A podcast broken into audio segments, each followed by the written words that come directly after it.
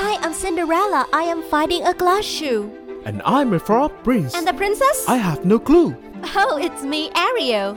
I'll sing a song for you. La la la la nghe chuyện thần tiên đẹp như mơ cùng thế giới thật thơ hoặc phiêu lưu thật đáng yêu.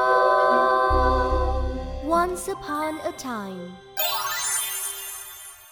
Once Upon a Time đã mở ra và chào đón tất cả các bạn nhỏ thân yêu. Trong tập ngày hôm nay thì chị Chip sẽ gửi đến cho các bạn nhỏ một câu chuyện về cái tên rất là quen thuộc Ông lão đánh cá và con cá vàng. Tuy nhiên, ở từ tiếng Anh thì tên của nó lại là The Fisherman and His Wife, tức là ông lão đánh cá và bà vợ của ông ấy. Vậy thì ông lão đánh cá nè, bà vợ của ông và chú cá vàng có mối liên hệ như thế nào trong câu chuyện đây?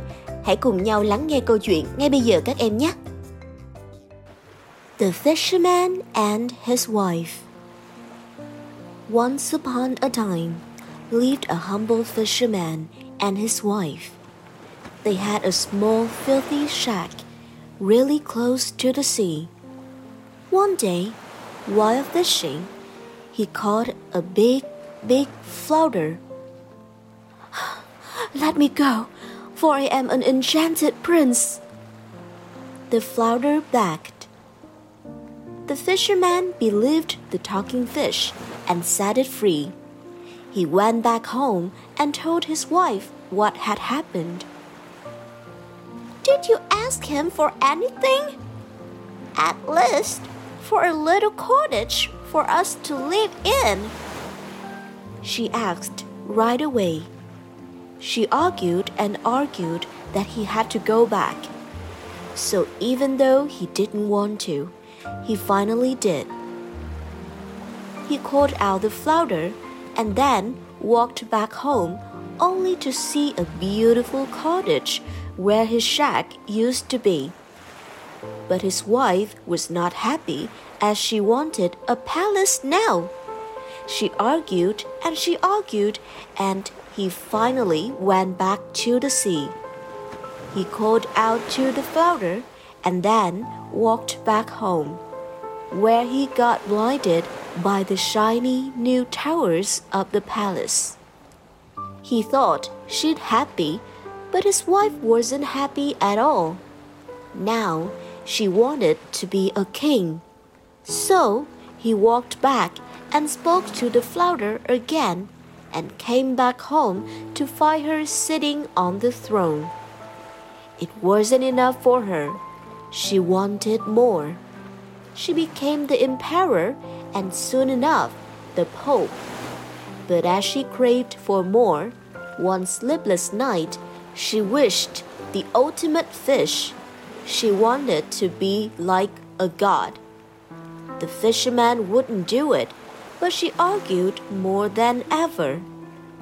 As he walked to the sea, the nice wind turned into a storm. He called out to the flounder and told him her new demand. Go home. She has everything that she deserves now. The flounder said.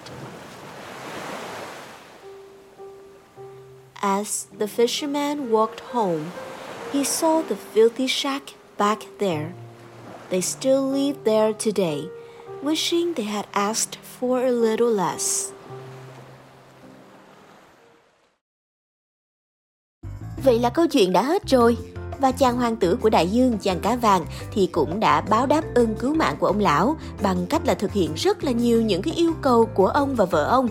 Tuy nhiên thì cũng vì chính sự tham lam vô độ của bà vợ mà biển cả cũng như là chàng hoàng tử đã nổi giận và cuối cùng thì họ đã vượt mất tất cả những điều mà họ đã được ước trước đó.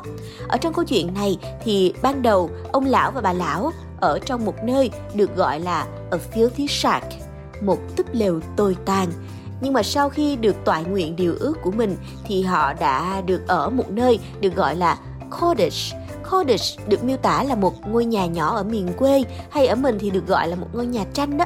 Tuy là nó không được quá sức là khang trang vững chãi nhưng mà nó cũng đã tốt hơn cái túp lều, cái xác rất là nhiều rồi.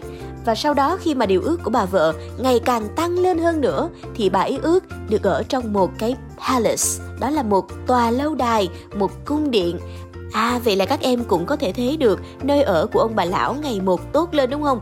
Từ một cái shack, túp lều, biến thành cottage, một ngôi nhà nhỏ ở miền quê, một ngôi nhà tranh và tiếp theo nữa đó là một cái palace, một tòa lâu đài nguy nga tráng lệ à, vậy mà bà lão vẫn không dừng cái điều ước của mình, không dừng cái sự tham lam của mình lại.